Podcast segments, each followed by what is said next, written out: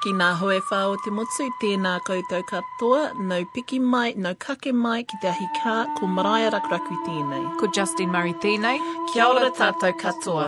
You're back with Te Ahi Kā, Radio New Zealand's Māori Features program, giving you insight into the Māori world. Much has been made about the returning of war medals to Waiouru Army Museum earlier this week. But what about the men who were awarded those medals and how their participation in war has contributed to the world we know today? This week, we're focusing on the activity of C Company of the 28th Māori Battalion and their input into the Second World War. That's because over the weekend, Gisborne has been buzzing with the launching of a book, Ngā Tamatoa, The Price of Citizenship, C Company and the Māori Battalion. How many book launches pull together hundreds of people, reenact a train trip, and get city buy in? That's just one of the activities that saw downtown Gisborne transformed yesterday. And while we hear about obligations under the Treaty of Waitangi, who would have thought going to war was one of them? And so a lot of those soldiers went with no expectation really of reward, that their tipuna had signed them up to it through the treaty. You British citizens, Britain's under under pressure here. Um, we we need to, to front up, and that's the the huge that's the main reason behind voluntary service for Māori because uh, 1941 conscription was brought in for New Zealanders, but it wasn't applied to Māori. Ngata and others argued that you don't need to conscript Māori. They know what their responsibility is under the treaty. They'll front up. Take a book written 60 years ago by Apirana Ngata, at a scholar with an army background 40 years later, and you have the beginnings of Ngā Tamatoa, The Price of Citizenship, C Company and the Māori Battalion. Written by Dr. Monty Soutar and published by David Bateman, the book looks at the role C Company of the 28th Māori Battalion had in the Second World War. And as Dr. Soutar said to me, the input of the various companies wasn't only restricted to the soldiers, but included their whānau, and because of the way the Māori Battalion was structured, iwi divisions. So, Mariah, you had Krowa, who were in the 28th uh, Battalion Nera. I did. Well, I had a few, but both my paternal and maternal karawa, Whareoahi Rakuraku, and Boy Noi Matono fought in C Company. What about you, Justine? Well, yes, I did have uh, my, my koro, Gerald Nātoko, who unfortunately passed away before I was born. Uh, he was in the 28th Māori Battalion, and I remember seeing images of him on TV and old black and white photos that my mum has. Um, but yeah, I mean, it's it's um, we, we still pay tribute to our fallen karawa and my koro every year. So, as mokopuna of those Yeah, karawa, you know, we've grown up hearing those stories, and that's what I found when I did this interview with uh, with Monty Soutar that how we look at war as the mokopuna, you know, we're two generations removed from it, is very different to how they did. A battalion of an infantry battalion is 750 men when it's at full strength. That's how many left these shores in 1940. Uh, and within that battalion, you have five companies, and uh, and the infantry cap- four infantry companies and a um, a specialist company, which has got all your drivers, your medics, and people like that. So your infantry company, of which C company was one, at full strength is is roughly 120 men. So 750 of them left in 1940, but you've got to keep the battalion reinforced for the duration of the war, so that by the time the war ended, 3,600 Māori had been across. Um, so, yeah, it's it's it's quite a, a contribution to um, the New Zealand division. But remembering that the Māori battalion was one of 11 infantry battalions overseas uh, in the second New Zealand division. So, So- we're, a, we're a cog in a machine, but they punched above their weight. Uh, as we all know, I mean, Anzac Day comes around, everybody um, in some way recognises the efforts of the Māori battalion, particularly, although they were only one of 11 battalions in that division. C Company is the region generally between Opotiki and, and Gisborne, and it took in a number of tribes uh, from Whānau Apanui Ngāti Porou through to the Turanga Iwi. And uh, the Cowboys, yes, they were titled because of their, uh, some say they were still riding horses in the 1940s, but weren't we all? Uh, but They're still riding horses now. Yes, uh, but the other reason was they their dress. Um, a lot of them were, you know, the movies in, in those days were of cowboys and Indians, and a lot of those guys turned up at camp as if they were um, in a Western movie. and that was p- partly the reason too. But um, equally, you had uh, A Company, which was Auckland North, uh, the Gum Diggers they were called, Ngā Kapia. Uh, B Company was uh, the Bay of Plenty, Mātātua tribes, Tūwharetoa, um, the Thames region. They were the Penny Divers, uh, Ngā Ruku Kapa, only because uh, Te Arawa was the um, Penny divers. we the major tribe in that region, and then we had um, all the other iwi from basically Wairoa across to the Waikato down to the South Island, and there were a few um, Pacific Island boys in there Mm. too, uh, who were known as um, the United Nations, or Ngāti Walkabout, um, because there wasn't one real name you could give to them.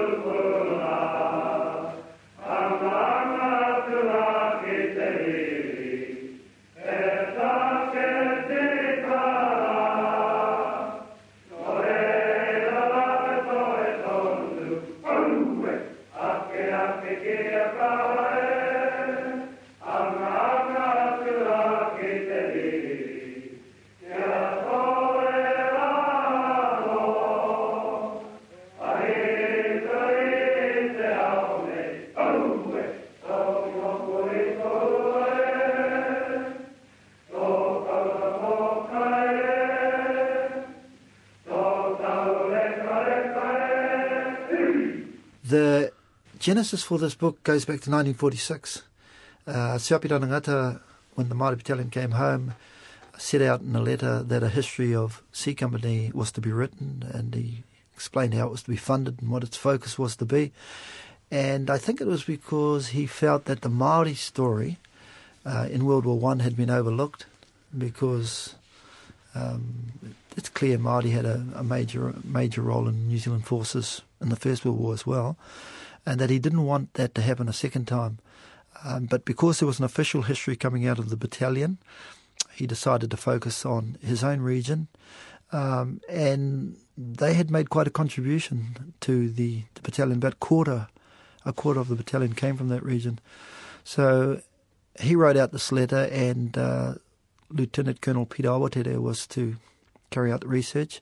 For some reason, and I assume it's because men wanted to get on with their lives, it got shelved after a year. And uh, we picked it up again in 1994 uh, when we were students and lecturers at Massey University, got involved with Māori Battalion veterans.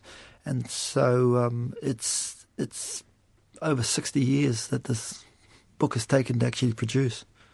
Now, I'm imagining it would have been a very emotional task for for you to be researching this book. I know as a mokopuna of battalion soldiers that my karawa, you know, they found it very difficult to talk about the years that they spent overseas and then seeing the impact that it had upon my nanny and my uncles and aunties.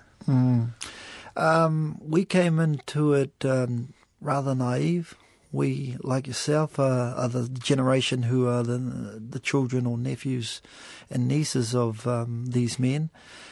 We knew lots of stories about the battalion that we'd been told by our own uncles and, and my own mother, who lost a brother overseas.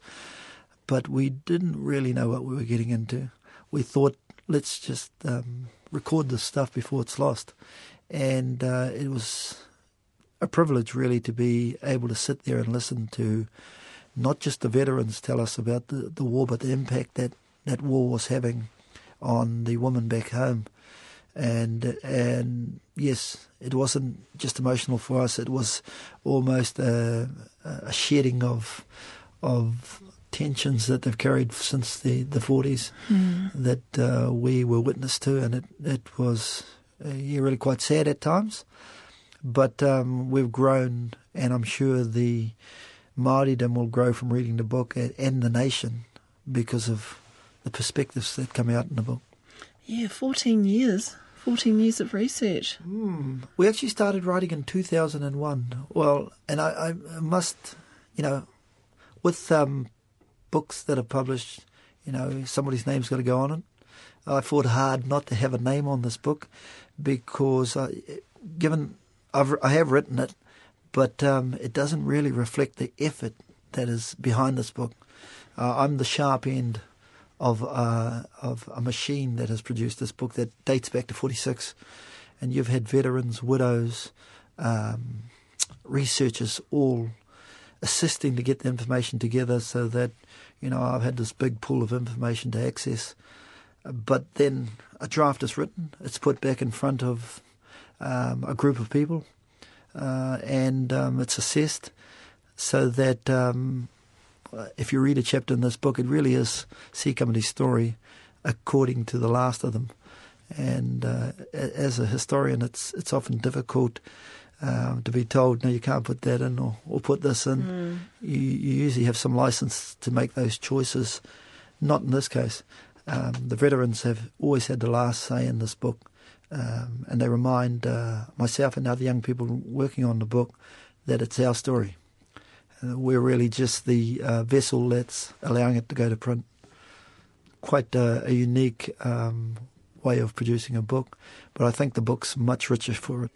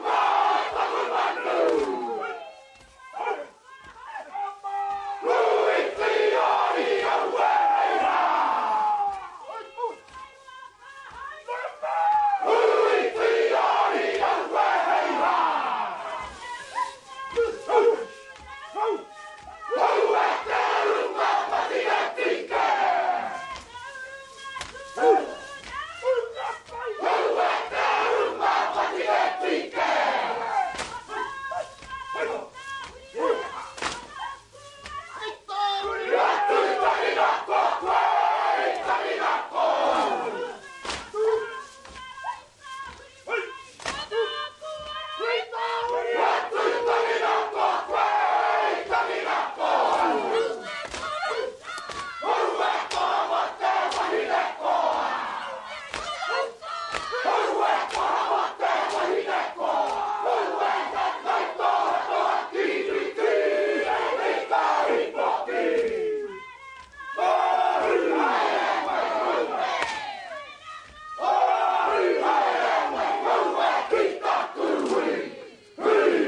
As I say, in 2001, the first chapter for this, well, the mandate for the book was, was given. Uh, we'd collected all this information. We went and hui, went to hui around our region with our veterans, and they all agreed that book, the book that Ngata talked about, about in 46, should be written and published. That was in 2001. It's taken us to 2008 to get the book completed, and largely due to the wealth of information that we had access to, and the process of having it, each chapter being vetted by by um, veterans. Um, so it's, it's, about 350 pages. The book there's uh, 200 rare photographs because we collected photographs when we were doing our research that are in the book, and um, we tried to put uh, a photograph of every man who served in C Company into the book. That's about 950 photographs, and we we came short by about 80. So there's close to 900 photographs, portrait photographs in the book. Um, it's an interesting book because it's a lot of Maori minds have gone into it as the primary audience is Ngā Uri Angahoia. Hmm uh, and how do you reach the descendants of these men? Because the widows, the wives, and the men said, the only reason we want this book out is so that our uh, grandchildren, great grandchildren in the future, have some understanding of why we went to that war and, and an appreciation that they have a better life as a result of our, our contribution to World War II. So as as young academics, I guess we sat down and we tried to figure out how are we going to get uh, young people to read this book? Because if you can reach young Maori, you'll reach the rest of New Zealand anyway.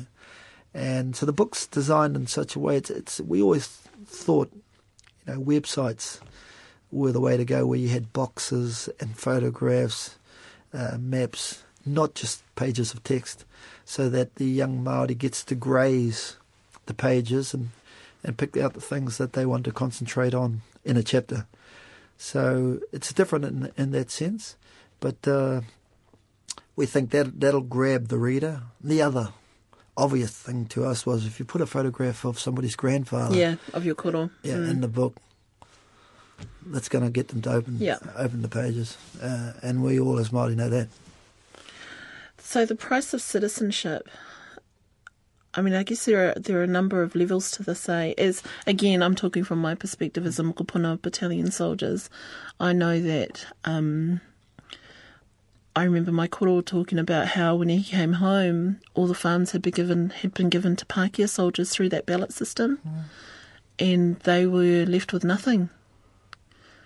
So, you know, as we were growing up, it was like, you know, is that the price of citizenship? You go to fight a war and then you come back and your land has been. We've had great debates on this. There, the the overseer of this book is the Ngā Taonga Ngā Trust, which is made up of veterans, pauwaru, uh, widows, and some of us younger younger people. And it's been an intergenerational debate, and it's really uh, interesting from our perspective to hear those that generation who lived through that war explain to us what it was all about. And the big question we always had, and, and it is the the title, the price of citizenship what does that actually mean? Because it meant something quite different to us younger people than it did to the generation who went through that war. Um, our immediate reaction was, uh, I, I get a hint in your question that it's the same feeling we had as, uh, uh, you know, what was the gain for so much loss? Uh, did were we were Maori treated any better when they came back came back home to New Zealand? Uh, when in actual fact that the price of citizenship to that older generation wasn't quite about that.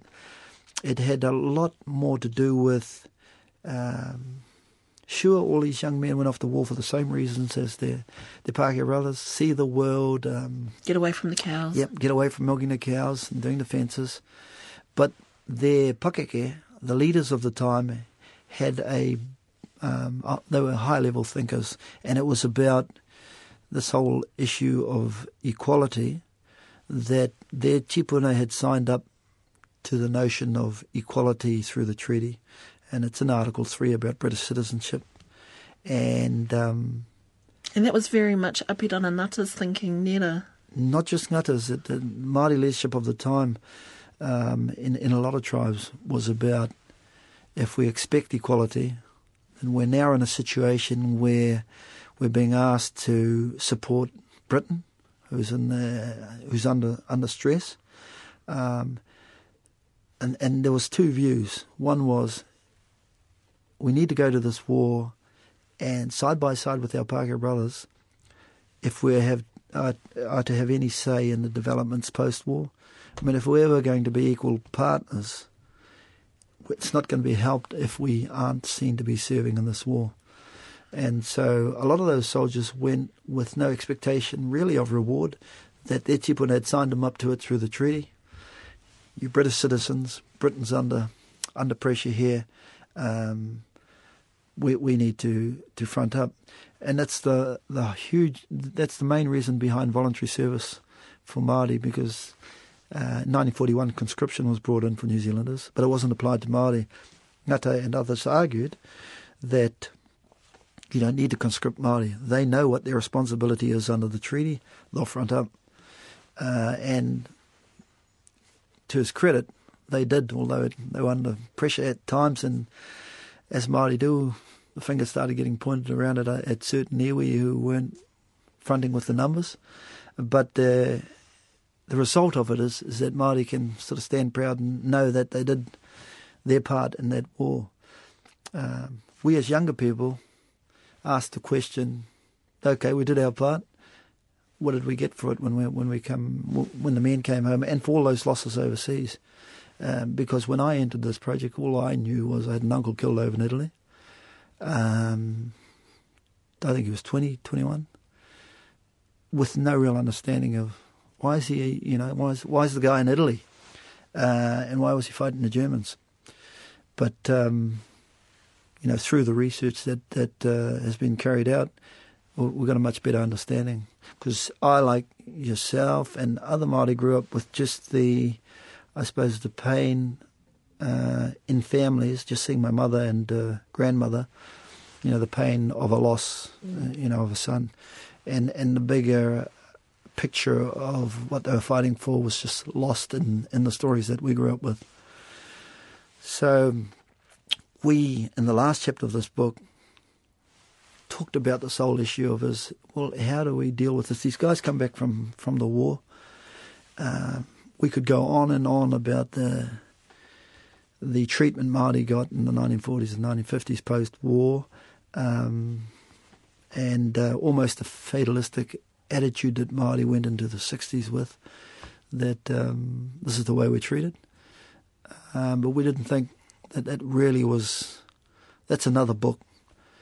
We tried to find, with the veterans, how the positives in the Māori battalion, and it really has been that they learnt when they're overseas that their, I suppose that their real self worth was their Māoritanga, mm.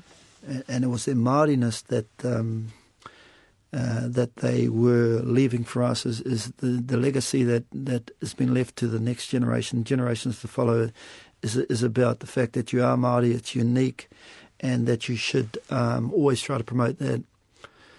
And uh, I, I think that's what they, they tried to do um, post war.